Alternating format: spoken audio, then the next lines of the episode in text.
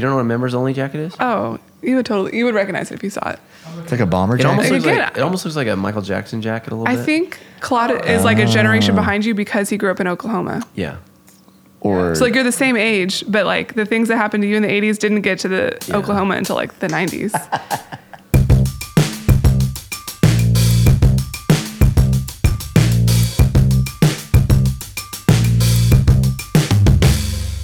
Well, what's up, friends? Welcome to the Debrief, a weekly Q&A podcast from your friends here at Sandals Church. Every week, Pastor Matt Brown is here answering your questions, and today Claude Hickman and I are here to help Yep. make things happen. So, what's up, Claude? I'm doing good. I'm Yeah. headed to a contest this weekend. Did I tell you that in No, where are you going? Montreal? In Montreal. I'm judging one of three judges. No pressure, and I have no idea what else. To do. What to kind of judge? BMX. Yeah, what kind of Yeah, contest? The BMX Flatland contest. There's five world uh, circuit stops, and this is the only North America one. So I'm excited. Pretty about exciting. It, It's like a mini version of the Olympics. kind of like the last one was in Rio. So yeah, Really? kind of like that. Right on. Well, welcome. Well, I'm PMB and I'm excited to uh, be with you guys. It's good. I'm back from vacation. Welcome Spent a back. couple of days in the old Malibu hanging out with celebrities. It was awesome. Didn't see one, but I felt their presence. So it's like you hung out with them, but they avoided you the whole time. yeah. Oh, that's sad. Yeah. I'm glad you take vacations. You Thank know? you. It's good. You work hard. Thank you Some very guys, much. some pastors like play golf six days a week. You Golf know? is not a vacation. That would be stress. Four hours of stress for me. Says the guy who does Iron Man. Yeah. Right. That's more peaceful. Okay. Yeah. For you. All right. Well, here on the debrief, we love getting your reviews in the iTunes store, and we have a couple of those from this week. The first one is from Noel Robs. Noel Robs. We're just going to own it. Says these podcasts constantly bring me back to what's important in this life and to what truly matters. You all consistently help me refocus and recenter in a world that doesn't want me to. Wow, that's man. I want to meet this person. Make sure you come up to me in the lobby and shake hands. Unless, of course, you go to one of the other campuses, and in the future we will meet. Yes, we will find you, Noel Robs. but We'll you may find get a parasite. So wash your Oh, hands yeah. after you Yeah. shake hands. well, with we Matt. don't know that I have a parasite yet, And we so don't gotta know. Are for- they? we Con- I don't think they're report. contagious. I'm hoping they're not contagious. They are highly contagious. They are? Yes. Okay, The sweet. bag that I turned in literally had like a skull with a cross on it as I turned it in. It was awesome. Well, there you go, folks. Our next review is from Mara Coromina, who says, Thank you, Pastor Matt, for being real 24 7. That Amen. bag reference not Yes. excluded. And Justin for being your goofy but awesome self. And of course, Stephanie for your inspirational quotes. Aw, Wow. You're welcome. And Justin's goofy and awesome Did, self. wait, wait. Did they just say they like your inspirational quotes? Yes, I think I think she just feels bad for me because they I- I tank bad every single time. Um, and Justin's goofy and awesome self will be back with us next week as he is wrapping up his summer vacation with his family right now. And this last review is from I think someone literally just like hit the keyboard and like hit a bunch of letters a bunch. So I'm not even going to try to pronounce like it. There's some W's. Maybe it is a town in Iceland. Maybe Iceland reviewed us. Where Yeah. ends with a K. Says I love How this podcast. It's great to be able to listen to it whenever I'm doing something mindless. PMB, keep up your words of wisdom. Stephanie, keep up your inspirational quotes. What? What? And Justin, cut back on the food. Yes. He's probably not doing that this week. I'm really sorry.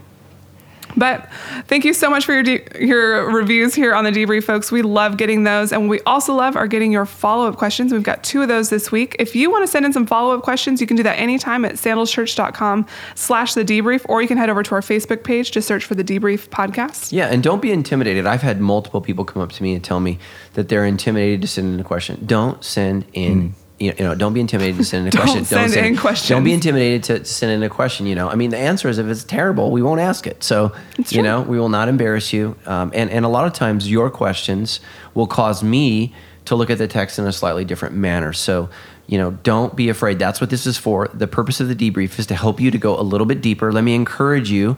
You know, we're halfway through the summer, or no, more than halfway through the summer, and some of you are slacking a little bit on your Bible reading. Be reading. You know, this week is Acts chapter 10 um, and 11, one of the most important chapters, or the two most important chapters in the book of Acts. Um, and so, so don't miss. This is this is going to be great. So be reading along because it's not just important that you hear my thoughts, our thoughts on it, but that you're reading God's word. That's the most important thing. Great. So our first follow up question is from Donna, and she specifically is referencing Acts chapter 8. And she says that verse 12 there says that the people believed Philip preaching the good news about the kingdom of God in the name of Jesus Christ and were being baptized, men and women alike. Then in verse 14 through 16, it says, Peter and John were sent from Jerusalem to Samaria, and when they came, they prayed for them that they might receive the Holy Spirit. And Donna asks, says, Our understanding has been that the Holy Spirit is given at the time a person believes. We don't understand why Peter and John needed to lay hands on the people for them to receive the Holy Spirit. Yeah, absolutely. Donna, first thing, whenever I hear the name Donna, I think of that old song from the 1950s or 60s. Oh, Donna. Oh, no, no one knows it. Just keep going, though. That's great. I don't know. My, my mom and dad used to listen to it. But anyways, Donna, uh, man, it's a great question. And let, us just just remember what the book of Acts is descriptive, not prescriptive. And you say, well, what does that mean? Well, when you go to the doctor, you get a prescription. So they're telling you to take this, do this. They're prescribing that. That is not what the book of Acts is doing. The book of Acts is describing. So it's telling us what happened. What did the disciples experience? How did the church grow? And so it's really, really important that, that we remember that as we go along. Otherwise, we could get really funky in our theology. Like, for example, some churches baptize only in the name of Jesus because we see in the book of Acts that they are baptized in the name of Jesus. Why? Because it's a description, not a prescription. Where do we go to get the prescription? The prescription is in Matthew 28, where Jesus says, baptize in the name of the Father and of the Son and of the Holy Spirit. And so, with uh, this description of what took place, we need to remember that Jesus said, You will be my witnesses, first in Jerusalem, then Judea, then Samaria, and then to the ends of the earth. The problem is simply because you've been given the command doesn't mean that you're necessarily obedient and understand. So Jesus tells them what to do. Now, here's the thing that's amazing they reluctantly do it. Even as we look at the gospel going forth, it's really not the apostles proclaiming the gospel to Samaria and to Judea and even uh, to the Gentiles, to the ends of the earth. It is Greek speaking Jews that the gospel has gone forth. And so what happens over and over again is Peter and the disciples are late to the party. And so what the Holy Spirit is showing us is the Holy Spirit is validating the original movement. We don't have separate movements here. We have the same movement.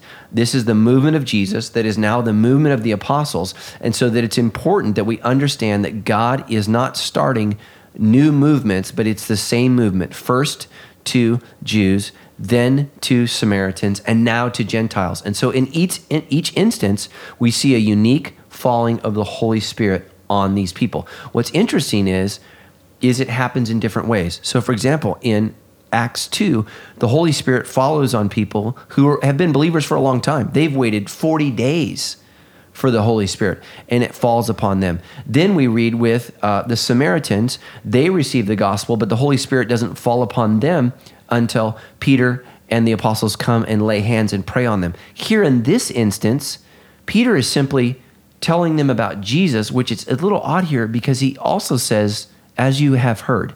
So Cornelius and these people also already have a little information about Jesus, but in the midst of his sermon, he doesn't even get to now, you know, repent of your sins, place your faith and trust in Jesus Christ. In the middle of his sermon or towards the end of his sermon, the Holy Spirit falls. And so it's a little different in each way how it happens. And uh, the Holy Spirit is, is different in almost every way throughout the book of Acts. But what's important is to understand this is that the overall teaching is is that when we repent of our sins and we place our faith and trust in Jesus Christ, he has promised to give us the gift of the Holy Spirit. We receive that gift immediately when we profess faith in Christ. We may, however, have an experience, a radical, profound experience with the Holy Spirit, not once after salvation, not twice, but multiple times. We can have we can have encounters with the Holy Spirit throughout our lives, and we need to invite these where the, the Holy Spirit comes upon us in a unique way, empowers us, gifts us, or in this instance, gives the Gentiles the gift of tongues, just like the Jews received the gift of tongues in Acts chapter 2. And this is why this is so important, Donna, and for everybody else who's listening. Because the gospel, and this was so radical for the Jewish mind, the gospel is not just for Jews. Jews are no longer the chosen people of God. All who put their faith and trust in Jesus Christ are the chosen people of God. And Peter needs to see this, and we're going to see next week that he, he has to defend this before mm-hmm. the church oh, wow. So Jesus was serious that the gospel is going to go to all nations. And not only is the gospel going to go to all nations, but there's no longer classes of believers. We are all one in the body of Christ. And so Peter is going to experience this and see this through the work of the Holy Spirit. So he's a believer, but he's still growing. He understands, but he's still ignorant. And that's where we all are in our faith, is he's growing in this. And so, Donnie, you're absolutely right your understanding of the gospel and of the Holy Spirit is absolutely right. However, here it's a unique situation, and this is a one time experience to the Gentiles. Um, and, and by Gentiles, you know, this is my Pentecost, Claude's Pentecost. This is um, Stephanie's Pentecost. We're Gentiles, so this this is the birth of the church, really in uh, in an official manner to the Gentiles. Although the Ethiopian eunuch a couple weeks ago was led to Christ, this is really the the movement of the Spirit at large to Gentiles everywhere. So great question, Donna. Great question. And, and again, that's why you guys need to send in your questions because it'll cause me to take some time to explain things in depth that maybe we would miss. And it's such a great perspective to take into reading the book of Acts, what you said, that it, a lot of this is descriptive. Uh, it's not prescriptive and, and how we should think about theology and how God normally Right. works, but it's describing history. Uh, the next question it actually goes way back about a month uh, from Stu. I love that name, S T U. Yeah, I had a good friend in college named Stu. Isn't there a character on The Simpsons named Stu? I know. Disco Stu. But my hold on, my friend Stu, we went bungee jumping really quick, and he jumped but had second thoughts, and tried as he jumped No. to to, gra- to jump back and grab the platform. And he, we were like 200 feet in the air. He was hanging on the platform by his fingers, and literally one of the workers had to walk up and pry his fingers off one by one as he was screaming, "Please don't." That's got to be more dangerous than just jumping. Yeah. Oh, yeah. And the guy was telling him, "We can't pull you up. You have to fall. You've committed." Yeah. He's hanging. He was hanging 200 feet in the air. Disco we were all Stu. screaming. His name was Stu. Sorry. Uh, Disco Stu asks this question. Uh, back on the July 26th debrief, this is about kind of various severities of sin. And he said, uh, You answered a question about different severities of sin, mentioned the idea of breaking one part of the law being equal to breaking all of it, that, that people sort of made that up in different parachurch ministries or whatever. But, you know, James 2 10 says, Anyone who's broken one Right. law or has kept the whole law yet stumbled at one point is guilty of breaking all of it. Sure. So, how does that relate to that answer about severities of sin? Yeah, absolutely. The, the, point of what James is saying is when we when we broke law when we broke one law we're we're, we're guilty we're, we're we're guilty and the reality is we've all broken all of the laws. I mean run run through them. Start start with you know uh, the first commandment thou shalt have no other gods before me. I mean the reality is every single day as a follower of Jesus Christ I am in a battle for what gets my worship and I'm a follower of Jesus. Next thing, don't make any idols. I have idols every day, everywhere. I'm trying to tear these things down, trying to rid myself. I mean, that's the first two commandments. And then I just run through these things. And um, the reality is, um, I, I, I commit them all. What I'm trying to say is there is a difference. There is a fundamental difference between thinking about killing somebody and killing somebody. And when, as Christians, we say there is no difference, it really shows that we lack uh, philosophical and really a, a, a- an intellectual um, insight. We're, we're missing something. There, there is a difference there. And, and, and the Old Testament clearly lays that out. Paul's point is we're all guilty. But that doesn't mean that sins are all the same. Uh, and, and for example, the same guy who says, you know, that he has broken all the law says he is the worst sinner of them all. So he understands that there, there, there is a rank here. I don't think he's just being, you know, um, allegorical here. I think he truly believes that the gospel was shown to him in a unique way, and truly he has received an extraordinary level of grace because God forgave him, the worst sinner of all time. And so I think that it's important that we, um, you know, that we that we remember that. You know, there is a difference between lying and shooting somebody. There is a difference between, you know, killing yourself and, like for example, that German pilot killed himself and flew everybody on the plane into the side of the mountain. There's a difference. What is more severe? Well, suicide's really bad, and don't you shouldn't do it. But committing suicide and taking 250 people with you, it's worse. It's not the same. That's all I'm trying to say. Yeah. Is Christians need to realize, and, and Jesus said, right, to Pilate, those who brought me to you are guilty of the greater sin. Why? Because they have more knowledge. They have more understanding. John says the same thing in 1 John. Those who commit sins that lead unto death, unfortunately, he doesn't tell us what they are. The Catholic Church tried to guess. That's where we get the seven deadly sins. Um, and I don't necessarily agree with that. But at least they're trying to help people say, look, there's a severity of sin here. I mean, even Jesus lists, right? Blasphemy of the Holy Spirit. That right there tells you. I mean, he says, you cannot be forgiven of this sin, which says it's different. So, you know, I, I'm just, it, it's the same thing, Claude, like when I'm trying to get people, you know, I'm trying to push on people to be afraid of God because everybody thinks God's their buddy. And, and, and when God speaks, it's always going to be a care bear and it's always going to be this hug, this group hug, this think tank, this Oprah show. And the reality is when God shows up, you know, today at staff meeting, we were talking about Genesis and I flew through Genesis 15 where uh, God speaks to Abraham and has this covenant. It says, deep darkness and great dread came over Abraham.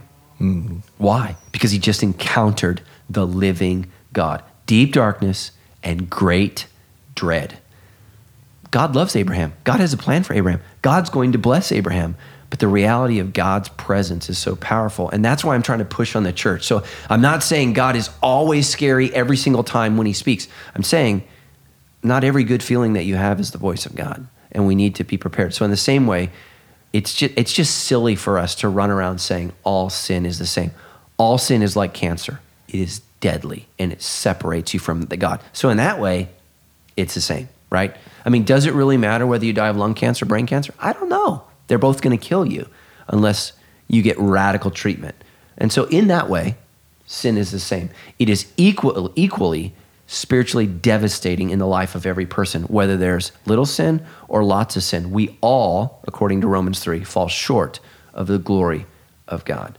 Great question. That was Yeah, good. that was I got a little fired up. Yeah, that was fun. Yeah. Well, thank you guys so much for sending in your questions. We love getting those, obviously. So please feel free to send in more if you've got questions from this episode or anything that you've heard so far on the debrief. You can send those in at sandalschurch.com slash debrief. There's a big red button on there that says send in your questions.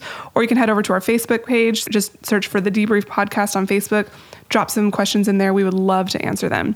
So now we're going to jump on into Acts 10, uh, which we got to cover this weekend at Sandals Church. And so we're going to start off right here with verses 1 through 3, uh, where we introduce an Roman army officer named Cornelius, who it says was a captain of the Italian regiment. He was a devout, God fearing man, and as, as was everyone in his household, he gave generously to the poor and prayed regularly to God. So I have a question here. It, this guy obviously wasn't Jewish, he was Roman, and this is before he was a follower of Jesus. So, what would he have actually known about God? Yeah. So the answer is we don't know because he doesn't tell us. And so this is, you know, part of the challenge when you read scriptures, doesn't tell you everything. So it tells us what we need to know. So what do we what do we need to know about Cornelius? Is he's a Roman officer. He is. I mean, it specifies that he was uh, known with the Italian cohort. So this was probably an elite group, an elite group of Roman soldiers who were very very famous at the time. And Cornelius would have been known probably as some kind of war hero, which is why his name is specified. So this guy's an important guy. It doesn't specifically say that he's a convert to Judaism, but I think uh, Luke is probably not saying that because his goal is not to get Gentiles to convert to Judaism, but like the eunuch who had converted, right, to the one true God. So people from all over the world became inspired by the Jews' faith and their willingness to be separate and different. And there was something about the Jewish God that is so radically different from the rest of the gods in, in the world at that time. So I think he probably has converted to Judaism in some light, whether he was circumcised or not, probably not. But he is operating in a way where he recognizes that the God of the Jews is God. And so he fears him. And again, back to our last question. I mean, a, fe- a healthy fear of God is a precursor to faith. We, we, we need to understand, right, the smallness, his bigness, his holiness, our sinfulness. So this is a precursor to faith. So it says that he feared God. What's amazing here is it says not only did he fear God, but he led his household to fear God. So here he is in the middle of this Roman sexual cesspool known as Caesarea. So think like Vegas, right? Like in the 70s, right? Just wild stuff, no internet, people do whatever they want. You know, there's no there's no way for people to find out what's happening. That's what Caesarea was. What happens in Caesarea? Yeah, what happens in Caesarea stays in Caesarea. And think about it, Caesarea cesspool. That's what it is. Um, you know, as far as we know, Jesus never went there. It's it, it's a dirty, filthy place where Jews are appalled. And so Jews who who happen to be there are in the minority, and they don't want to be there. It's they're there because they have to be there for business or whatever. And so, you know, here's Cornelius in Sin City in Israel, and he loves God. He fears God, and he's praying, and God hears him. It's- It's a powerful thing. So we don't know everything about Cornelius. Cornelius is a very, very popular name, and it comes from um, a, a Roman officer named Cornelius about 90 years before Christ, and he sets a thousand Roman slaves free. And to honor him, they all name themselves Cornelius. So it's a very, very popular name. It's a very, very famous name about the time and age of Jesus. So people would have been well aware throughout Rome about this name Cornelius. It's a noble name. And isn't it interesting? It comes from setting slaves free. I mean, God knows what he's doing. And so Cornelius here is about ready to be set free from the, the slavery to sin. It's pretty, pretty powerful. So did I, did I answer your full question? I kind of got. Yeah. all Well, over let me ask you this, just kind of follow up question. It seems like the term God-fearer is a term that comes up in the scripture. Is that something specific that, that Jewish people would know? Uh, they went to synagogue or they did certain things? Yeah, in, in some instances. And so th- that's why I don't want to answer that here is because we don't know, because Luke doesn't tell us. It, he very well may have gone to uh, synagogue, but in order for that to happen, he would have been circumcised. And I don't think he is here. I mean, this guy is still a Gentile. And, and, and so, you know, what makes, a con- what makes a convert to Judaism is, right, is, is circumcision, celebration of the Sabbath, um, and, and dietary laws. And Cornelius, as far as we know, is not circumcised. He is not uh, eating and living like a Jew. So whether or not he's going to synagogue, we don't know. So I don't think he's a convert. I think he is a respecter of the Jewish God. Now, this is going to kind of beg the question that a lot of people have uh, about prayer. You know, uh, do do non when non Christians pray, what is God's response? Does He hear? Uh, you know, what would you say to someone uh, maybe that's not a Christian but that's still praying and asking God to answer prayer? Yeah, absolutely. I, I believe God, um, you know, as it says uh, in this passage in 10 and uh, chapter 10 and chapter 11, that God hears though those who fear him and do what's right. Even Paul, right, the, the author of Salvation by Grace and Grace Alone in Romans chapter 2 says that those who fear God and do what is right in the end will be justified before the Lord. So, the- right, he's the author of justification by faith alone. Even in Romans 2, Paul says that God pays attention to those who fear him and want to live a, a life that's right. Those are precursors to faith. There's a the drawing and the wooing of the Holy Spirit. I, I don't know what it is, man. Um, you know, some people have this. They just intrinsically have this in them. And you'll see this in your children if you have multiple children. Some of your children will just have this God given, healthy respect for, I, I know God's watching and I want to do what's right. And then you're going to have a kid that thinks they can get away with everything. And, uh, and I'm not saying one kid saved, one's not saved, but, but I was that kid growing up that always knew I need to be worried about God in a healthy way, not in an unhealthy way. And I knew that I knew that I needed to do the right thing. And so um, I, I think that's a, a, a precursor to faith. Um, I, I just had an awareness of my life is having an impact, and I need to, and I'm going to be held accountable for what I do. And um, you know, I think specifically, um, you know, this weekend I got to listen to uh, um, both Pastor Adam and, and Justin preach at main campus. I listened to him on on the online, and I listened to Pastor Adam live. He was talking about his battle with addiction with marijuana, and I was never addicted to marijuana, but I had a period of time in my early 20s where I, I uh, smoked pot on a regular basis, and I remember one time specifically um, going into my friend's bedroom to smoke pot, and his little brother came out who was probably nine or 10 years old and said, What are you mm-hmm. guys doing? And even in the midst of my sin, I was convicted. Mm-hmm. At that point, not even of what I was going to do to myself, but of what message I was teaching this young man. And that was, right, the precursor of faith. God was moving in my life, preparing me to change my life. And ultimately, I walked away from marijuana and never did it again. But it was a desire to do what's right. Even in my sin, right, I knew I, I, I shouldn't be doing this. God's spirit was at work. And so Cornelius is a guy who's probably had to do some pretty bad things in his life. I mean, the Roman the Roman soldiers, right? They they did some ugly stuff. So he man, he he knows he's a sinner. He's killed people, he's murdered people, he's probably extorted people. He's done some bad things in his life, but he has a fear of God. He has a healthy fear of God. Um, and he's about ready to get saved. Pretty cool. Yeah, so the story goes on and it says that one afternoon about three o'clock, Cornelius had a vision in which he saw an angel of God coming toward him. Cornelius, the angel said. Cornelius stared at him in terror and asked, What is it, sir? The angel replied, Your prayers and gifts to the poor have been received by God as an offering.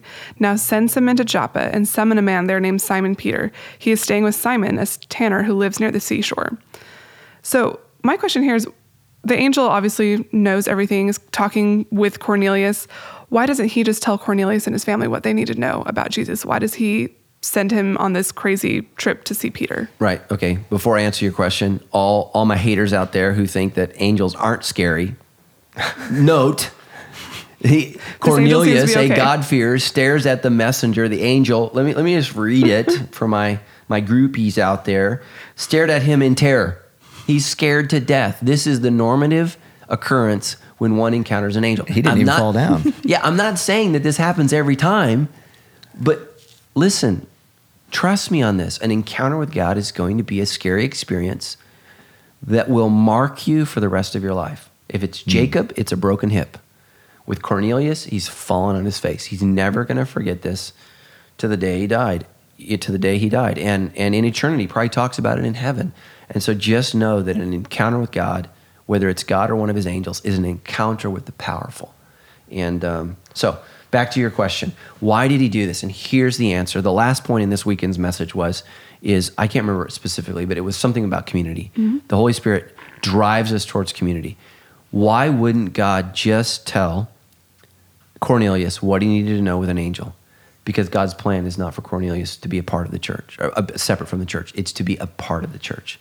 And so, how is he going to do that? The Holy Spirit is always going to work to drive us to community, to drive us to be a part of God's family. And so, again, we have all these people in the world today. Oh, I worship God in my backyard and I don't need to be a part of a church. You are being disobedient to God. There is no perfect church, and if there was, they wouldn't let you in.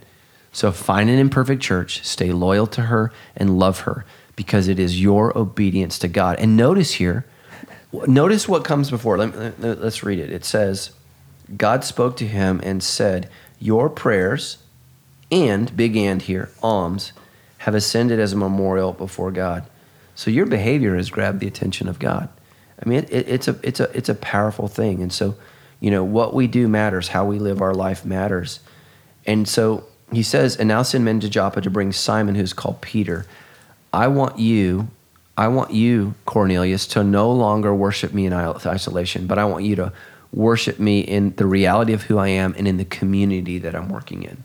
And so he's going to bring Peter. And so we need to be in church. We need to be mm-hmm. not just in church. Some of you are attending church, and that's a great first step. But you need to be in community where you are praying with people who love and know Jesus. It's just so important. That is Jesus' will for your life. And we're going to pick on Peter. Why is he so slow? Why are you so slow to get into the community when God has clearly stated that the primary way that you show your love for him is by loving his people? And, um, and I know it's not easy. I know. So. Yeah, and Cornelius at this point is way connect, disconnected Yeah. from the church, and so God's going to intervene here. So the next day, uh, picking up verse nine, as Cornelius's messengers are nearing the town, uh, Peter goes up on the flat roof to pray. It was about noon. He was hungry. He wants a snack, and while a meal was being prepared, he fell into a trance and saw the sky open, and something like a large sheet was let down at four corners, and on the sheet were all sorts of animals, reptiles, birds. Then a voice said to him, Get up, Peter, kill and eat them. And he says, No, Lord, Peter declared, I have never eaten anything that our Jewish laws have declared impure and unclean, like those animals. Uh, but the voice spoke again, Do not call something unclean if God has made it clean. Um, and that's what we call the closing statement Amen. to the sermon. and so the animals on the sheet, you know, that that's confusing for me. Why, wh- what's going on there? Why are these certain reptiles, birds, uh, and what were they, and why couldn't Jews eat them?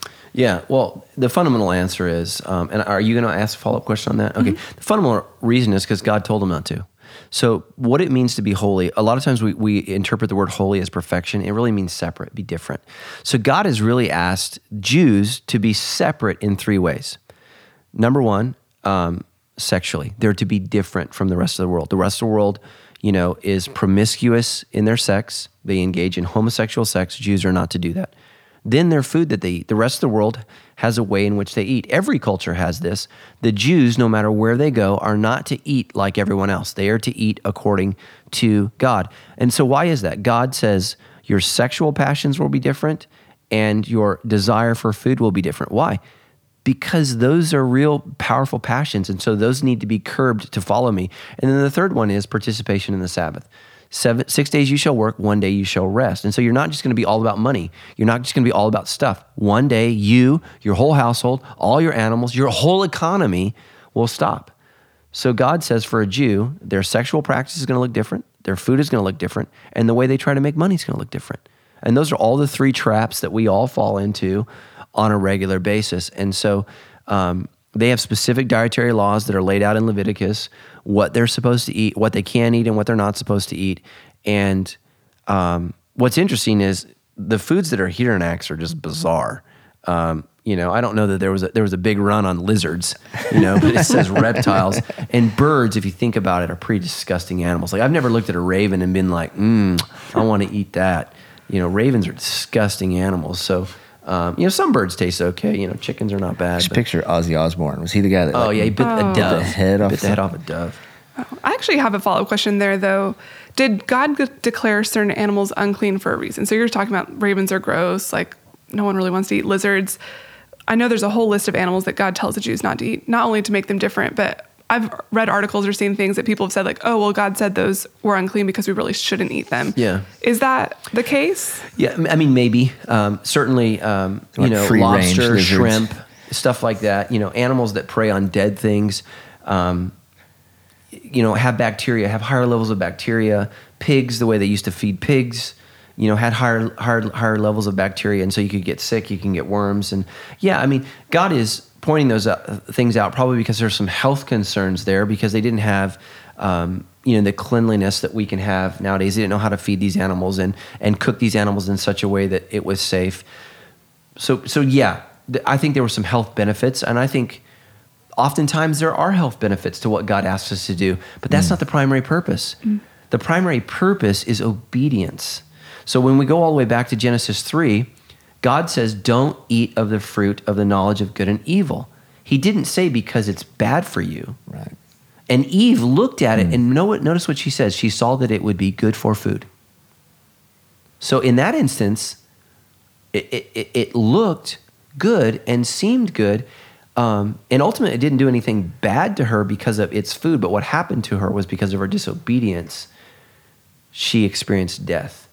Um, she disobeyed God. And so the reason why I want to shy away from the dietary things is because then when we get into sexual sins, well, you know, n- you know, now we can have homosexual sex in, in, a, in a safer way that doesn't cause, you know, sickness or illness, maybe in the way in the past. And so, see what I'm saying? We can get into this real slippery slope where now because it's safe and it doesn't, it doesn't cause damage to the body, it's okay when, as Christians, it doesn't matter where something is healthy or not. What matters is, did God say don't do it?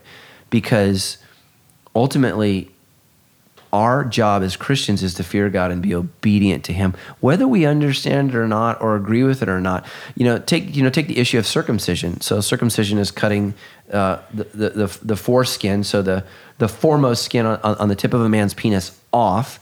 And there's all kinds of medical information now that says don't do that because it's you know it it takes away sensations from the man during sex. It's uh, uh, it's barbaric. I mean, there's there's there's a whole movement that says we don't need to do this anymore. Now we can train young boys how to clean it, and I'm sure you know Stephanie's writhing right now. Sorry, you know, there's so, so there's there's all this. Oh, we shouldn't do this because it's all these things. The bottom line is it doesn't matter.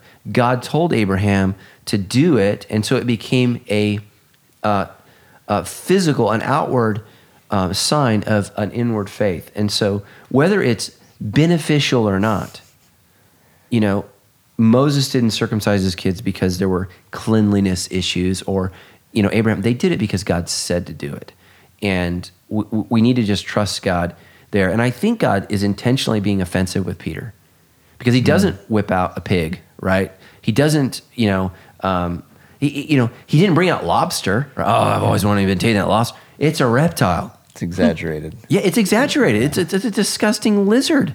You know, I mean, the only reason you eat a snake is a you're weird or b you're starving, right? I mean, I remember one time we were up in Grand Canyon and they served rattlesnake at this inn, and I was like, I want to try rattlesnake. I kid you not. The waiter goes, No, you don't. the waiter, they're selling this product. He's all, he's like, you, don't, you don't want to eat it. I'm like, no, I got to eat it. When am I going to ever have a chance to eat rattlesnake? He brought the rattlesnake out. I ordered it. It was disgusting. It tastes like grimy Yeah. dirt. It was great, and it was deep fried. Do you know how hard it is to make something still taste bad when it's deep I can eat pretty much like anything deep fried. fried rattlesnake. It still was bad. It was it was horrific, and he literally said, "I told you, I Wow. told you." So God whips out, uh, uh, you know, or on this sheet pulls out all of this, uh, you know, these reptiles and says, "Eat it." You know, eat this raven, eat this bird. I mean, it, it could have been a vulture, right? These repulsive things. We don't know exactly where. And Peter is like, "No way," because it's the most offensive thing you could possibly do. But here's the point of the gospel: is he says, "What? How dare you say no to what I have declared clean?" And the reality is, this is not a picture of diet. This is a picture of what's happened to us. How dare you think that I'm unclean or you're unclean when God has declared you clean? He's declared you righteous through faith in Christ. And so Cornelius is going to be declared clean because of his faith in Christ. He's a new person, he's a new creation. And this is the gospel being presented to Peter, you know, uh, throughout ho- hometown buffet. You know, it's in a weird way, but it's a way that he will understand. And um, it's powerful, man. Peter always gets these harsh rebukes, Yeah. man. He does. And we learn from it. Thank God for Peter because Amen. We love you, Peter. uh, you know, the the vision happens three times. And, and I don't know if you want to talk about this, but every once in a while in the Bible, when you see Jesus repeat something Right. three times, or when you see three times, what does that mean? Is that symbolic or, or anything? Yeah, absolutely. And so, um, you know, the early church really wrestled with this issue: is, is how do you know when a dream is just a dream or it's God? How do you know? And so, one of the ways that the early church sensed this was that right god is going to continue to speak. You know the dreams are going to continue to happen. God is god's not just going to speak once but repetitively. And you know three is this idea of you know this it, it's just like this spiritual number. And and so um, and i don't say that god has to i mean hopefully right if god speaks to me in a vision once i'm going to do it but it was just what luke is trying to tell us here is there's no way that peter could have thought it was just a dream there's no way he could have thought it was just gas or i'm just hungry or you know um, you know we had a weird just a weird night last night this is God and you will do this. And so, you know, that's what I would say to you is if you feel like God is telling you to do something and you are dreaming about it repetitively, man, if it's not sin, you better do it. You know, what, what are you, what are you doing? Um, so yeah. So, as it follows up, it says, Meanwhile, as Peter was puzzling over this vision, obviously, the Holy Spirit said to him, Three men have come looking for you. Get up, go downstairs, and go with them without hesitation. Don't worry, for I have sent them. So Peter went down and said, I am the man you are looking for. Why have you come? And they said, We were sent by Cornelius, a Roman officer. He is a devout and God fearing man, well respected by all the Jews. A holy angel instructed him to summon you to his house so that he can hear your message. So, does God still commission and send people like this? Like, if we're thinking about going on mission and going, you know, overseas or going to share the gospel, should we be waiting to hear from God or an angel before deciding to go and do that? Uh, I don't think you need to wait for an angel. Absolutely. I think Claude would have to go to another church if I answered that, you know, with the affirmative. No, Jesus has already said go. So, so the whole church functions with the purpose of reaching the lost for Christ. So that, that's why we gather together. We, we pool our tithes and our offerings together so that we can be an efficient mechanism to carry the gospel forth. So the question is, is what is your participation in the going? So um, am I a goer? or am I a sender? So all of us are one of those two things. So um, I'm not I'm not a goer. Like you know, I I went to India. I've been sick for a month. You Clearly, I am not a Yeah. goer. You ate a My lizard. intestines are not made to go. They are made to stay and eat Burger King with Claude. Yes. right. You gave it a good shot, though. Yeah, I, I tried. Leave I, the know, reptiles to yeah, I ate the else. reptiles. Oh my gosh, because Stephanie picked the restaurants. It was Stephanie likes to eat filth. It just that's That is just a- not true. I like to you eat like good the most food. disgusting restaurants we could find. Not true. It is true. I wanted to eat. I took them to It this nice like- restaurant, and all of you guys judged me. That was a little The like we buffet wanted like the authentic was- Indian. I don't want authentic Indian because it comes with parasites, which I think maybe I got. So anyway. You got some of us. totally Stephanie might be a goer because she has a goer gut. She can. She can. She can eat it, man. Whatever it is, it doesn't bother her. Me, I sense. I'm sensitive. See, You are sensitive. Uh, on the outside and inside. I'm sensitive. yes. So all of us are, are to participate in this. The question is how. And so, you know, we work. And, and so, my desire is like some people want to get rich to be rich. I want to be wealthy so I can fund the mission of God. You know, I'm not looking to build a great mansion for myself or or to, you know, be this person of immense wealth. I want to fund the mission of God. And so when Tam and I talk about an ability to make more money, it's an opportunity to do more for the kingdom and not ourselves. And so all of us need to do this. Now, having said that, one of the ways that we can decipher that we're a goer and not a sender is God's spirit, an angel, somebody coming up to us and say, I really feel like you are gifted in this manner, you know, that you are called in this way to do this. And I believe that God can speak to the individual, but it will be affirmed by the church. The church will affirm it. So if you feel like God has told you to go and everybody's going, I don't know, listen to the church. That doesn't mean you know, at the end of the day, this is what I tell people. One of my good friends felt called to missions, and I was like, I don't think so. And I told him this. I said, My strong inclination is you're not supposed to go. But at the end of the day, you have to listen to what you believe God is telling you to do and not me. Mm. That's what I told him. You, because you're not going to stand before me on judgment day. You're going to stand before God. I've prayed about it. I don't feel good about this. I don't I don't get a sense of peace about this. However, and he was married. I said, "You and your wife feel like this is what you're supposed to do." You need to do it.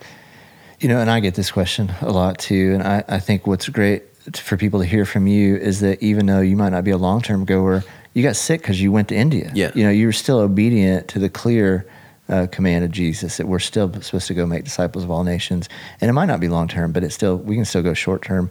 And Peter, correct me if I'm wrong, you know, he's not from Joppa. Right. Right. He's already obeying. Yeah. He's already on mission with God, is one way we could say it, when he gets clearer uh, direction. Right. You know, so this didn't come out of the blue while he was kind of right. sitting at home being disobedient.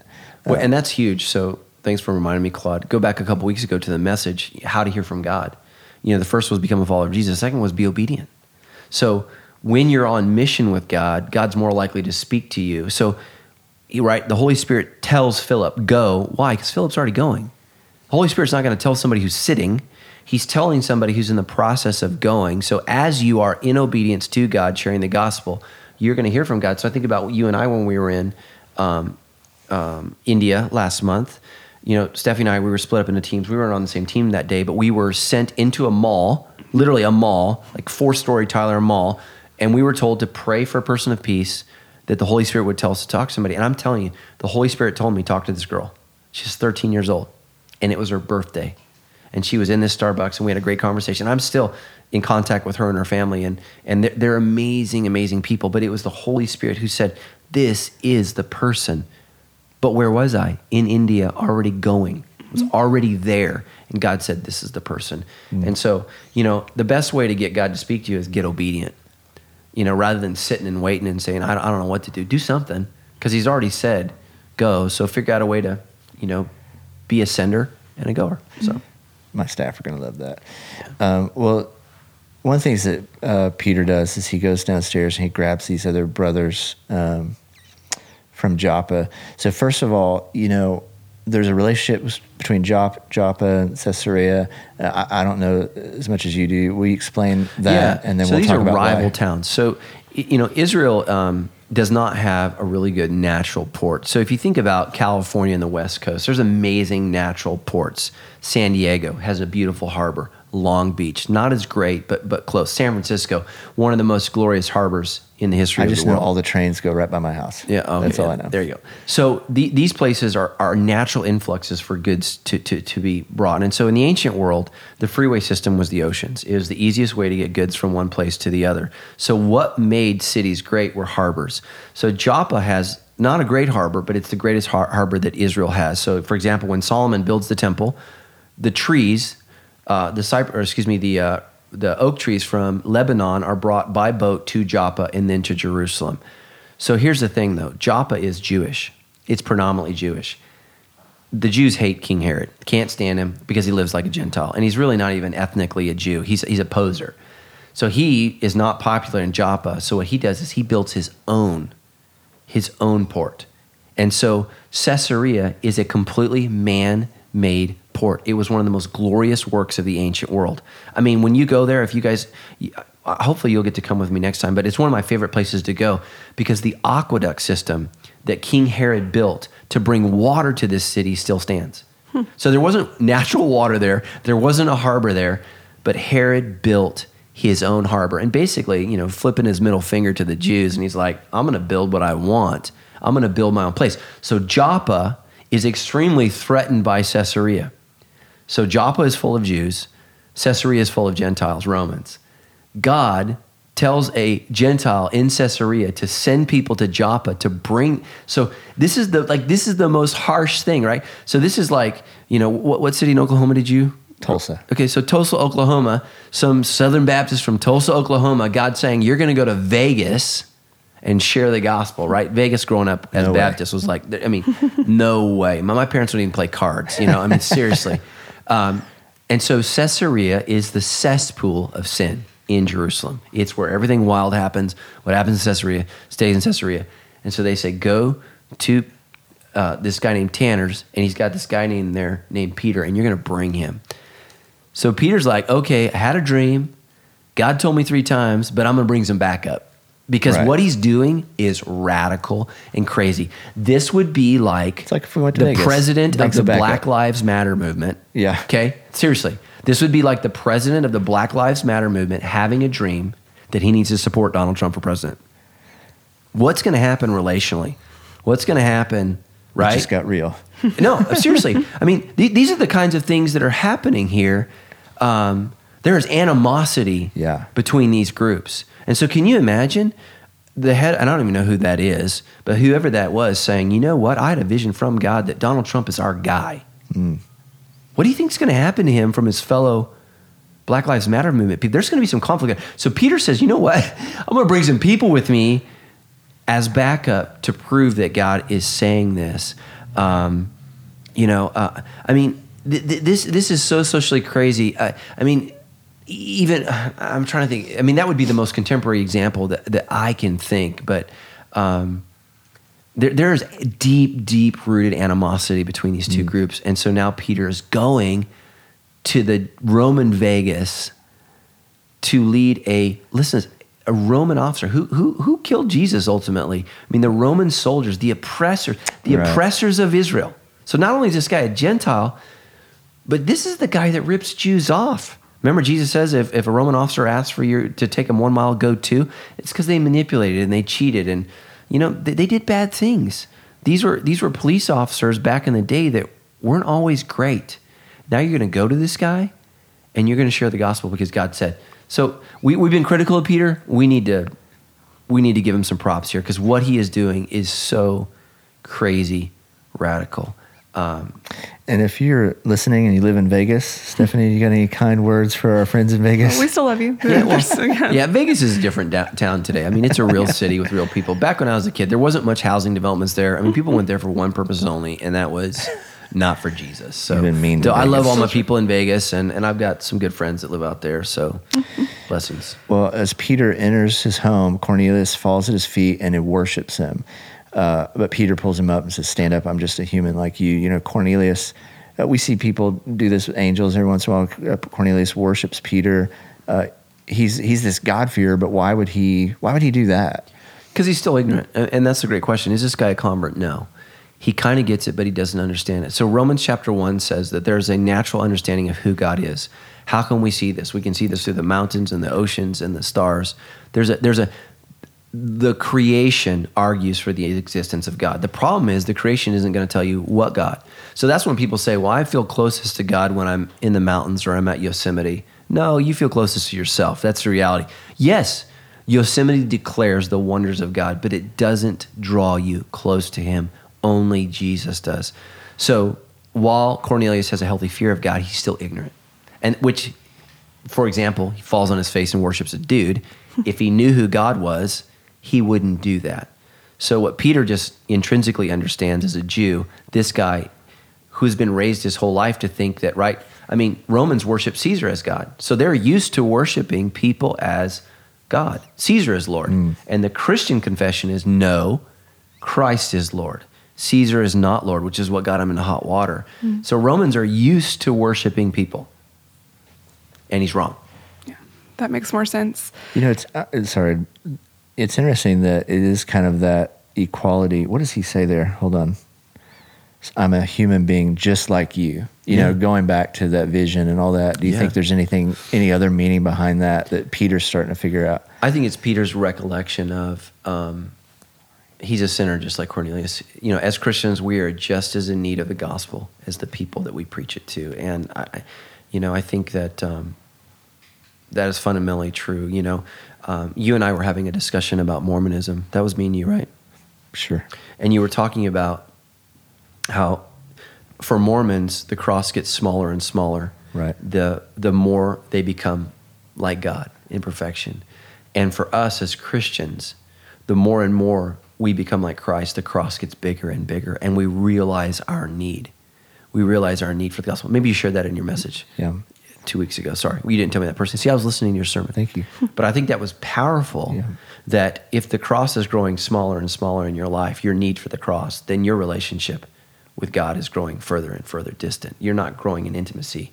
You're actually pulling away from Him because the longer, um, like when, when I got saved, I thought I had some things I needed to work on. Like I was sorry for smoking pot. I was sorry for you know having sex before marriage. I was sorry for getting drunk. Like I, I think those are my three things Yeah. right? So You I get rid of those. No idea. I'm good. And then all of a sudden, man, I start realizing what's wicked about me is not my behavior, it's my heart. And my behavior is caused by the attitude of my heart. And so now I start realizing, you know, oh my gosh, you know, um, I can't even love well the people that matter more to me than anybody in this world my wife and three kids. I have a hard time being loving to the people I love the most. Why? Because I'm a sinner just like Cornelius and I need the gospel. So Do you hear that, Stephanie? When you get the hmm, that's the that's the amen. The Holy Spirit just showed up. Yeah, that that right there is my It's that true. That's motivates my. me. I'm going to need to spend some time taking that in, but I'm supposed to also keep this podcast going. I'm just going to say, hmm. so when you share something really profound, I'm going to end with this, Claude. Well, I can see, you know, That's nice. Peter, you know, almost being like this Christian celebrity in, um, Yeah. and Cornelius probably hurt have hurt has heard of him. Yeah. And, uh, you know, you probably get treated like this, like when people run into you and, and, you know, Yeah, a couple out- times I've been to your house. You've thrown yourself on I've the thrown myself Yeah. down. it got Yeah. weird for all of us, man. Yeah. uh, you know, you get a little like, oh wow, this is so and so. Yeah. You know, you get around a Christian uh, celebrity and you go, wow. And so there's, a, it's interesting to see Peter's humility, maybe because of the rebukes he's repeatedly had by Yeah. God Himself. Yeah. That he shows up and goes, no, I'm just a man like you. I mean, already maybe piecing together that we're in God's eyes, we're a lot more on the same plane that he may have thought. Yeah. As a devout Jew before. Yeah, totally. Hmm. Hm. What's funny is the the next passage then sort of Peter's kind of I think unpacking what God's been doing and it says Peter told them you know it is against our laws for a Jewish man to enter a Gentile home like this or to associate with you but God has shown me that I know it's like the like most little rough. Peter's still a yeah little rough. unkind way to enter someone's house I'm not Yeah. supposed to be here no one to, I'm not supposed to talk to you but I'm God going has to talk shown with you, me Stephanie, but you know you're unclean, and God has said that you were unclean. I think you said that the first time we met actually Yeah, yeah, That's what you said when you came to my house. Yeah. It says, But God has shown me that I should no longer think of anyone as im- um, impure or unclean. So I came without objection as soon as I was sent for. Now tell me why you sent for me. So we've talked a lot this episode about that. The relationship between the Jews and the Romans, that that's tense. Were Jews really not allowed to go into Romans' homes? Was that part of the law? Yeah, absolutely. So, well, it's not a part of the law. So, so, so here's the challenge of the law: the law is given to the Jews with the assumption that they run their own country. so, and, and this is how Christians get in trouble all the time. Christians get in trouble because they try to make Americans worship God through our laws, and it's never worked, and it just ticks people off. And we need to quit. You know, I, I don't think America needs to be Christian. Now, I think Christian principles and values have created a beautiful country, but but you know, America is not uh, you know Israel in any way, and so it's it's difficult, and so we need to learn how to live in a nation that's really not Christian in any practical way. I mean, it's you know, I mean, America is as far from you know many of the, the the truths of Christianity as it can possibly be, and every day says no to the Bible and yes to our own desire every day. And so the question that as Christians we need to ask ourselves is how do we live uh, in a in a non God fearing society as God fears? And that's the question. And so uh, for Jews, I don't think they did it the best way. They alienated themselves from non believers, which Paul specifically says in 1 Corinthians that we are to alienate ourselves from Christians who fall into sin. But we should never do that from people that don't know the gospel. And so that's part of the challenge is, you know, if you have a Christian that's in absolutely blazing unrepentant sin, you, you need to you need to unhook from them. But if you have a non-Christian friend that's a total idiot, you need to love them and be there for them because they don't know the gospel and they don't have the truth. And so, um, you know, the Jews were always meant to be a light unto the nations. Always. They just forgot that. And so here's what's so sad is Cornelius is a God-fearer and he still knows he's on the out. He's not in. He's not in the group. But what God is telling Peter is he can be in through faith in Christ. And that's the beauty here. And so, man, this is why Acts 10 is, is probably the most important chapter in the book of Acts because it tells us, man, we are not saved because we're Jews. We don't have to become Jewish. Acts 15 is going to deal with this again. Almost every epistle deals with this issue. We need to be followers of Christ. And so, what that means is, if you are an Iraqi, you can remain an Iraqi and be a follower of Christ. If you are a Saudi, you can remain a Saudi and be a follower of Christ. You don't, you don't have to culturally become Jewish or in many instances American or English or Korean now. The Koreans are everywhere sharing the gospel. What you need to become is like Jesus when the, within the cultural context of your culture. So, yeah, would you say you know in the Old Testament you converted, but but sort of it was always faith, right? But the packaging had to take on kind of a Jewish yeah. packaging according to the law.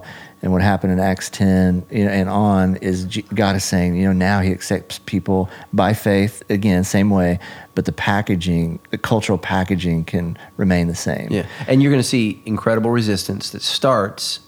You know, the first division we've seen is between the Hellenistic Jews and the Hellenistic Christians. Now you're going to begin to see a division between Christian Jews and Christians. Right. And and and unfortunately, that division doesn't go over well so long term because Jews can't divorce their cultural calling from their faith in Christ, and they need to. I don't think they needed to cease to become Jews, but they didn't need to make non-Jews become Jews, and that was the issue. And and I think Gentiles screwed that up either because what Gentiles said is they don't Jews don't need to remain Jews, and I think Paul pretty clearly, like for example, he has Timothy circumcised, but Titus is not, right? Why? Titus's parents are uh, Gentiles um, Timothy's half Jewish. And so Paul says, no, no, no, don't reject your Judaism, but Titus, you don't, you don't have to be. And, and, and unfortunately, we, we didn't get that. And so, like, if, if, if a Jewish person became a born again Christian today, I would encourage them go to synagogue, stay Jewish, continue to live out all of that, just share the gospel and know that people don't have to do that and know those things don't save you. But, but there's nothing wrong with retaining the cultural beauty that is Judaism. It's, it's a beautiful thing. So. You mentioned earlier, you know, talking about whether we need to like kind of dissociate from Christians who are blatantly sinning Yes. and unrepentant, but it's okay to be in relationship with non-Christians. What would the equivalent today of, you know, like Peter's going to this guy's house to share the gospel? What does it look like for Christians to engage with non-Christians and really meet them where they are? When I think for a lot of us, like that can seem kind of taboo, or Yeah, Christians no. will judge other Christians for Yes, trying to no, engage there, with there's a, there's an extreme prejudice today against people who share their faith in any way. It's it's bizarre. Um, I would say in our culture, sharing your faith is almost considered a social perversion, and so as Christians, we're going to have to press through that. So we're going to have to be strategic. We're going to have to listen to the Holy Spirit when, where, and how we share our faith. And so what I would say is, is I need to be aware as a Christian for the Holy Spirit to be moving in the life of someone else so that I can then tell them about the gospel. So my assumption in sharing my faith is this. A, that the Holy Spirit is already at work in the person God is going to lead me to share my faith with. That's my assumption. Because if the Holy Spirit is not at work in them, I'm just going to tick them off or frustrate them. And then B, it is my responsibility to share my faith when I sense the Holy Spirit at work. And that's what people need to be aware of is sensitivity to the Holy Spirit is so key. Don't talk about Jesus everywhere you go. You'll be annoying and you won't win converts. Be every single day asking the Holy Spirit, where are you at work and who do you want to send me to? And the Holy Spirit will send you to somebody. and um, and I would just say, just be nice, be kind, and when you have the opportunity to share the gospel, share it well, which means you have to know the gospel well, and, and, and that's just so important because, you know, like that girl that that God said this is the one. She had a vision of the cross and she painted the cross for her parents. And her mother said, her Hindu mother said these words: "Our daughter's half Christian, we think." Because what are they saying? We're sensing something is stirring in her. Now, as a Hindu, they don't what, know what that means. Mm. Well, they know it maybe from a Hindu perspective, mm-hmm. but they don't know what that means from a Christian perspective. And so it was very, very powerful. So we need to share the gospel, but we need to do so um, powerfully and boldly. I get to share the gospel, and so here's one of the things that's confusing: is I share the gospel in a bold way in church. It's appropriate. We've gathered together in a Christian church. If people don't like it, they can get up and walk out. They've come there with the assumption you're going to hear the gospel proclaimed. You're going to hear what Christians think and believe. I think we can share the gospel in the church in a way that doesn't work outside the church. So we need to we need to understand our surroundings, and we see this. We'll see this in Acts 17. Paul shares the gospel in Athens very differently than he does in synagogues. He understands his surroundings, and as Christians, um, we need to be aware of how we share the gospel. And so, let me give one more thought here. I know this is running long. Cornelius is already has a healthy respect for God. He already has a desire to follow God. He's already leading his family to be sensitive. So this Claude, this guy's a slam dunk, right? and not only that, but an angel has appeared to him and said, "Go if get close Peter." the deal like if Peter one. can't close the deal here, and praise God, he doesn't close the deal, right? The Holy Spirit does. Doesn't And- even wait for his sermon to finish. Yeah. Yeah. Well, think all the way back to Acts 2. What must we do to be saved? He doesn't even have to lead them through the steps. They want to know. Here's my thing. My prayer for every single person is, is when someone says, what, what do I have to do to be saved? You've been standing next to me. Stephanie has been standing next to me at the lobby when literally people have asked me, mm-hmm. in, in these work, a non Christian, what do we have to do to be saved? Can you help me to be saved? Mm-hmm. I've had, can you lead me to Jesus? Yes. And so every Christian needs to be able and ready to do that. I think some of us will have the extraordinary gifts, gifts of evangelism, spiritual gifts to go out in ways that not everybody's going to be able to do. Everybody needs to be able to lead somebody to Jesus when they say, Can you lead me to Jesus? Don't phone a friend. You need to be able to share the gospel with that person in that situation. Um, but I also think we need to understand that, that God hasn't gifted everyone in the same way to share the gospel. Just like He hasn't gifted everyone to sing in the same way, you know? So, Especially you. Yeah. Oh, I've, dude. I've heard you saying. me. I love you. Yeah, I tried to lead at sharing the gospel. the staff today and Father Abraham, and it was rough. Yeah, that's a little better than that Donna version. though. Yeah, the Donna one. I'm sick. I apologize, Donna. Uh, we'll erase that later. song. you know, this is uh, so. This is Acts chapter ten, uh, and and my point is like w- there's some time has passed. Uh, it seems like Jesus, when he was with the disciples, he he didn't shy away from Gentiles. You know, Right. he he has the Samaritan woman that he's talking to. Uh, he feeds the four thousand Gentiles. A lot of people don't realize that's Yeah. the second story. Uh, you'd mentioned at one point the woman who comes to him, Yeah, the Gentile woman, widow. You, you can talk about that. So, so the question is why, you know, why this big elaborate, you know, vision and, and thing 10 chapters later for Peter, how come the disciples were so slow? And then Jesus says, go make disciples of all these ethne and Gentiles and nations. So why, why did it take them so long? And, and here's the answer we're all trapped in our own cultural context. Every single one of us are. Um, you know, let's say Sandals Church becomes a very, very famous church, and 30 years from now, uh, seminary students are studying the movement of Sandals Church. They will be able to see things that we couldn't see because we were trapped within our cultural context. But what they don't know is they'll be trapped in their cultural context as they critique us. And so, take the issue of slavery. So, my denomination uh, that I grew up in, that I'm a part of, is Southern Baptist. Southern Baptist believed that slavery was okay. They were on the wrong side. My denomination was on the wrong side. And you think, how on earth could they have thought that? Or well, they were trapped within their own cultural context. Right. And since then, the, you know, Southern Baptists have publicly repented, asked for forgiveness, confessed that as sin, um, and so that's a good thing. Wow. But they missed it. Right. That's crazy. And and so we can be super critical of white people in the South 150 years ago, But the reality is, instead of being judgmental of them, we need to look at ourselves and say, okay, what am I missing? What part of the gospel am I missing in my cultural context?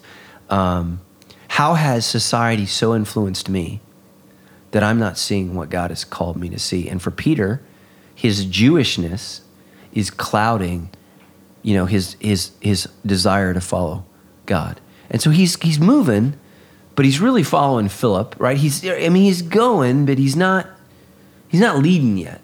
And um, and this is really going to be Peter's first time leading out and sharing the gospel where God actually calls him because prior to this he called Philip. He hadn't called Peter. He called Philip. And so Peter's been slow playing it. And um, and so we need to be careful that we don't just judge Peter and not judge ourselves because um, you know, like I'll I'll give you an example. When I first started the church, I really bought into this whole idea of, of just sharing the gospel through my behavior and my actions. And, you know, that was kind of really cool in the 90s. Like, we don't just share the gospel, we are the gospel. And I'll tell you, I learned if you don't tell people about Jesus, they're not going to follow Jesus. I was wrong. But there was this whole cultural movement of, of just, just be the light and they'll see the light. No the way they see Romans 10 doesn't say be the light. It says preach Jesus. And we got to figure out a way to do that. And um, I've learned. So I was trapped in the cultural context of the 90s. And, um, and some people will laugh at about that, you know, because, you know, Wyatt wasn't even born in the 90s. so that's, I think he was. What year? 95. 95. Staying alive in 95. Right in the middle there. Lord. Yeah, I graduated college that year. I bought Thank you for these making me shoes feel old, year. Wyatt, the wigster. Oh, so it says that even so, Peter's now talking to these people. He's sharing the gospel with them. It says even as he was saying these things, the Holy Spirit fell upon all who were listening to the message. The Jewish believers who came with Peter were amazed that the gift of the Holy Spirit had been poured out on the Gentiles too, for they heard them speaking in other tongues and praising God. So the Holy Spirit, you I think we are talking about this earlier. Yeah. It falls while Donna's he's still question, even yeah. peaking, speaking. So back to Donna. So Donna, pay attention here because what I would underline here is that the men that came with Peter were amazed. They don't understand the gospel is for all. They still feel like they're, you know, us four and no more. This is just a Jewish thing. This is shocking to them. And I want you to know here, these are people, some of them who walked with Jesus, heard Jesus. They've seen they've seen incredible miracles take place. They've think I mean think about the miracles that have taken place, you know, in Joppa. Dorcas is raised from the dead, right? Wow. Yeah. They they have seen extraordinary Yeah. miracles and they're still surprised because they still think that God's heart is only for Jewish hmm. people. And God's heart is for the nations, the nations. And that's why the Holy Spirit has to fall in the same way upon Gentiles as he did upon the Jews. And so, Donna, that's the answer. If the Gentiles don't experience, and, and so what kind of Gentile? A dirty, rotten Roman soldier. The worst. I mean, think about this. The only reason Rome is in charge of Israel is because of guys like Cornelius. Guys like Cornelius, I mean, these are the muscle. This is the muscle that makes Rome win. These are the people that are the most hated. They are the enforcers every day. The gospel is for him too. It's for him. And uh, it's powerful. It is a, a, a beautiful, beautiful thing. And, um, you know, let me just encourage you that, you know, some of us, I think in our society, we've become so judgmental of people. And I think, frankly, on my worst days, there are people that when I'm in my own selfishness and my own sinfulness, I kind of look forward to the fact that one day, you know what, God's going to get them. And that's a nice way of saying they're going to go to hell, which is a really ugly way of demonstrating how I feel. The reality is, when I'm feeling that way towards people who have hurt me or done me wrong, it reminds me that I have forgotten that I'm Cornelius. I need to go back to Acts 10. I need to look I need to look at what Peter had to learn. How dare you declare something dirty that I have called to be clean? And um, we need to have that attitude for, for, for all people in our church. And, um, um, you know, I think about, you know, there's a gal in our church that, uh, that I know, and um, she's, a, she's a prostitute. And um, that's how she makes her living. And um, she comes to Sandals uh, on a regular basis. And I see her, and every week I just hug her and I pray for her. Um, and in my religiousness, I want to be judgmental. And I think growing up in the church, right, we, we gotta we gotta keep we gotta keep that out. And I'm like, no, no, no. Where where else should she be? She should be here. And um, I'm just going to keep preaching the gospel and keep loving on her and trusting that one day God's going to move her to want to change her life because she's here, right? She's a God fearer. She's here. And, um, and, I, and I'm grateful and I'm glad she's here. And I'm glad that Sandals is a safe place for her to come and hear the gospel. And I'm not soft on sin. You know, I know I, I, we've talked, you know, that, that this is not God's choice for her, but she's in a tough spot. You know, she's in a tough spot, like a lot of women are. And it's difficult to support a family and pay your bills and do those things. And, uh, but I know this God loves her, just like he loved Cornelius, just like he loved Peter, right? Jesus called Peter Satan. I've had some bad days. I've had some bad days. I have never been called Satan. Like Satan, get behind me. Have you? You probably have. No. At least not your face. yeah. No. I don't think face. anybody. That's pretty. I'm pretty awesome. Yeah, and humble. Yeah, wow. Yeah. So we, we, we need to we need to remember that you know that there, you know, No, next time you're great sitting in, in, in a seat at mm-hmm. Sandals and you're judging the person next to you, just repent, man. It's a great reminder. I mean, between Acts 9, Saul, Yeah. Acts 10, Cornelius. I mean, the guy that's killing Christians, the guy who put Jesus on the cross, you Yeah. know. Great reminder. Mm-hmm. Yeah, absolutely. The gospel's real, and it's a reminder. Here's why the world needs Jesus, right? We all we all want to say, well, all religions are the same. No, Christianity says you're never going to be good enough. You needed Jesus, and the world needs to know that. The best Buddhist in the world falls short of the glories of God. The best Hindu in the world falls short of the glory of God. The best Christian in the world falls short of the glory of God. We need Jesus. We all need the cross. And um, the problem, the reason we get self righteous is we're so busy judging everybody else, we, we've f- failed to look at ourselves, which is why Jesus says in Luke 6, Why do you look at the speck in your brother's eye and fail to see the log in your own? That is Christianity 101. Um, and again, it's not, it's not that you're, you know, you're terrible and no good. You, you are loved by God and you are talented and gifted for God to fulfill his purposes. But the reality is, you're broken and only Jesus can heal you. So, So the this chapter wraps up with Peter asking, "Can anyone object to their being baptized now that they've received the Holy Spirit just as we did?"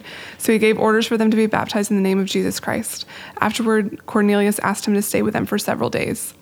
So we just had baptisms here a couple weeks ago, but we weren't asking about people being objected. Should we be asking if anyone objects to someone being baptized like Peter's doing here? well, well, we kind of are. So we, we've kind of shifted a little bit at Sandals because our, our old mode used to be come up right now and get dunked, and now we're requiring them to, you know, listen to my talk on what baptism is, to fill out uh, some questions because it's important that people don't just caught up get caught up in the moment and in the emotion and and and, make that decision because baptism doesn't save you. What saves you is faith in Christ. And so we want people not to leave sandals with an artificial sense of security. We want people to truly have wrestled with, okay, what am I doing? And so that's why this last baptism we had, we gave people time to invite their friends and invite their families, and, and they needed to be, be able to express what this means in their life. You know, we're not looking for theologians, but we're looking for people to be able to articulate, I'm a sinner and I need to be saved. And they need to be able to tell us what that means. And so I think we're doing a better job as a church. You know, we don't need a two year class. You know, some churches get a little carried away, but we need to make sure you're laughing because they do. Oh, yeah. We need to make sure um, that people aren't getting baptized for the wrong reasons. The reason you want to get baptized is because you acknowledge you're a sinner, and the only way you can get right is by placing your faith in Jesus, and you're going to live for Him for the rest of your life. Um, that's why. In the context of this story and his guys that are with him, is there something about this where he's saying, hey, your witnesses, when we go back next week, when we go back to the church, are you guys going to object to what we're about to do? Right. Does that make sense? Yeah, yeah, no, it's like in a wedding. Is there anyone here who has any reason that these two shouldn't be? I mean, that's what Peter's saying. He's, he's, he's, he's getting back up here because think about what God had to do just to get Peter to this place. Now he's got to go back and he's got 11 knuckleheaded disciples that he's got to convince that, hey, guys, this isn't just about us anymore. It isn't just about Samaritans anymore. You know, it's not, Samaritans are half Jews. This is about completely non Jews. The whole world can be saved through faith in Christ. And um, he's going to have to give a defense for that. Well, um, man, poor Peter. You know, love Peter because he's a, such a great reflection of us. We get it right sometimes, we get it wrong sometimes. He has his bright spots. This is a chapter where, man, he gets it right. He does. He pushes into it.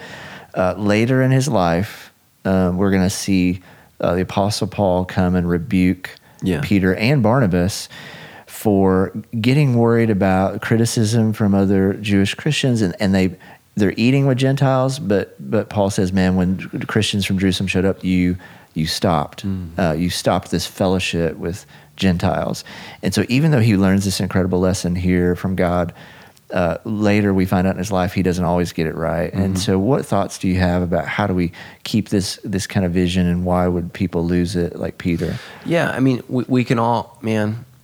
I feel like on a regular basis, I get caught up in the things that aren't of God, and if it can happen to Peter, it can happen to us, and we have to be very, very uh, careful. You know, I was with Stephanie. We were in India, and I think it was on a Wednesday. We were there like four days, and the whole team's attitude just sucked. Everybody was lame we had this leader that was trying to lead us and nobody was listening people were ignoring him they wouldn't answer his questions here we are and i just dropped the hammer and i'm like okay you all owe this guy an apology we have raised money to be here we've the church has supported you to be here you have spent the last you know i don't know how many months training to be here and your guys attitude stinks and you need to get right that happened to our team mm-hmm. in india day 4 mm-hmm. day four. And so what's amazing is, right, you know, my co-leader over here, you know, Stephanie, who I, I'm waiting for an amen from her as I'm dropping the hammer. Afterwards, she's the one in tears. Mm. She comes up to me and she's like, it was totally me. I didn't think it was her. I thought it was the group which just sucked. I was I, I thought Stephanie was on my I team. think I was just part of the overall. Yeah. And so, but even Stephanie, who's mm-hmm. like this with Jesus, Awesome. I'm crossing my Yes. fingers. Even she on day 4 mm-hmm. hmm. was missing life here. You know, was we were tired. Man, it happens. And so, um, we can get caught up in ourselves really easy, and that happened to Peter and Barnabas, who, like you preached, it was amazing. Even he screwed up, and Paul said, "I had to call these guys on it." And this is why food is so important you can't say that I love you and we're a part of the same family if I can't eat with you. You have to deal with dietary laws because that's how you connect with people. Can you imagine saying God loves you and has a plan for your life, but I won't come over your unclean house? No one's going to get saved, you disgusting Gentile, right? Jesus actually said, When I send you out, eat whatever is put before you. Whatever is put before you. You know?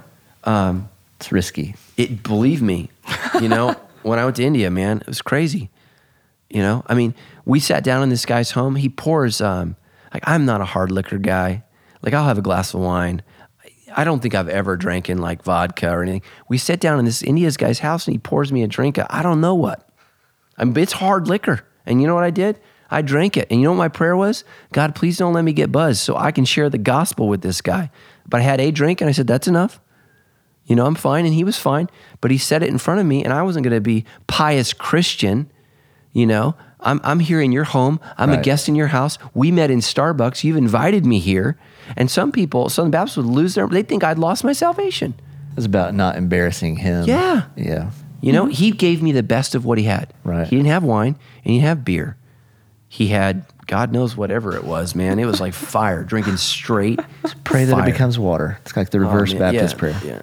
Yeah, yeah. So, um, and, and I know even some people listening are going to have a hard time with that. Yeah. But you know what? What's more important, the alcohol or this guy's soul? Hmm. Now, you can't use that all the time because if you had offered me heroin, right? No, because heroin would render me incompetent in my ability to share the gospel. So, you know, I mean, so that you can't you can't say this in every situation. You know, he didn't pass me a joint, whatever. It was a drink. You know, I had a little bit. You know, it's like swallowing Nyquil. That's what it was like. So, and I know some people love that stuff, but I don't. So, so I did it. Are you freaking? Is that freaking you out? No. Okay. Uh-uh. All right. I've been put in similar situations and try to decide what the best thing to, to do was. And a lot of times it had to do with not hurting the relationship Yeah. or dishonoring someone who's given me a gift. And um, I think there's a way to take the high road in any situation like that. If Jesus can hang out with lost people, Yeah. Amen. there there should be a way to take the high road. And he was accused of being a glutton and a drunkard. And if you know what glutton is, it's somebody that overeats all the time. And you, most people know what a drunkard is. You're you're an alcoholic. That's what they called Jesus because he ate with people who partied. Um, and I'm not, you know, I'm not telling everyone to go do it, but you know, you've got to be willing to sit down with people who are going to be a little different than you. And just like just like Peter here, he put himself in a risky situation. Yeah. You know, that was taboo, that was Yeah. culturally uh, like that moment for you, but God had told him to do it. He was doing it for a reason that glorified God, and I Yeah. think it's the right thing to do. Yeah. Amen. Well, thank you guys so much. Thank you everyone for sending in your questions. If you guys have more questions from Acts 10 or anything that you've been reading up to this point, feel free to send those in at sandalschurch.com slash the debrief. Claude, thank you so much for hanging out with us the last couple Yeah. weeks. It's been super fun. Uh, we're going to wrap up with an inspirational quote that Claude, you actually passed along This to me. one of my so we're, BMX friends. Yeah, we're going down together. Thank you, Instagram. You'll love this one. It says, do not, don't treat people as bad as they are. Treat them as good as you are. Whoa. It's warm and fuzzy. It is warm and fuzzy, but I think that might be worse if I treated them as good as I am because I'm not that good. So, yeah. Same. Claude's name is is inspirational and his personality is inspirational. I like It's it. true. You inspire us all, Claude. We go to ride a Living, BMX living up bike to after the this. lame. Yeah. All right. Love you guys. Thanks for listening. Thanks for uh, being a part. Claude has been awesome. Thank you, Stephanie. Great day. Thank you, Wigster. Wyatt the Wigster behind the scenes. We appreciate him keeping us digitally connected. Don't eat a lizard.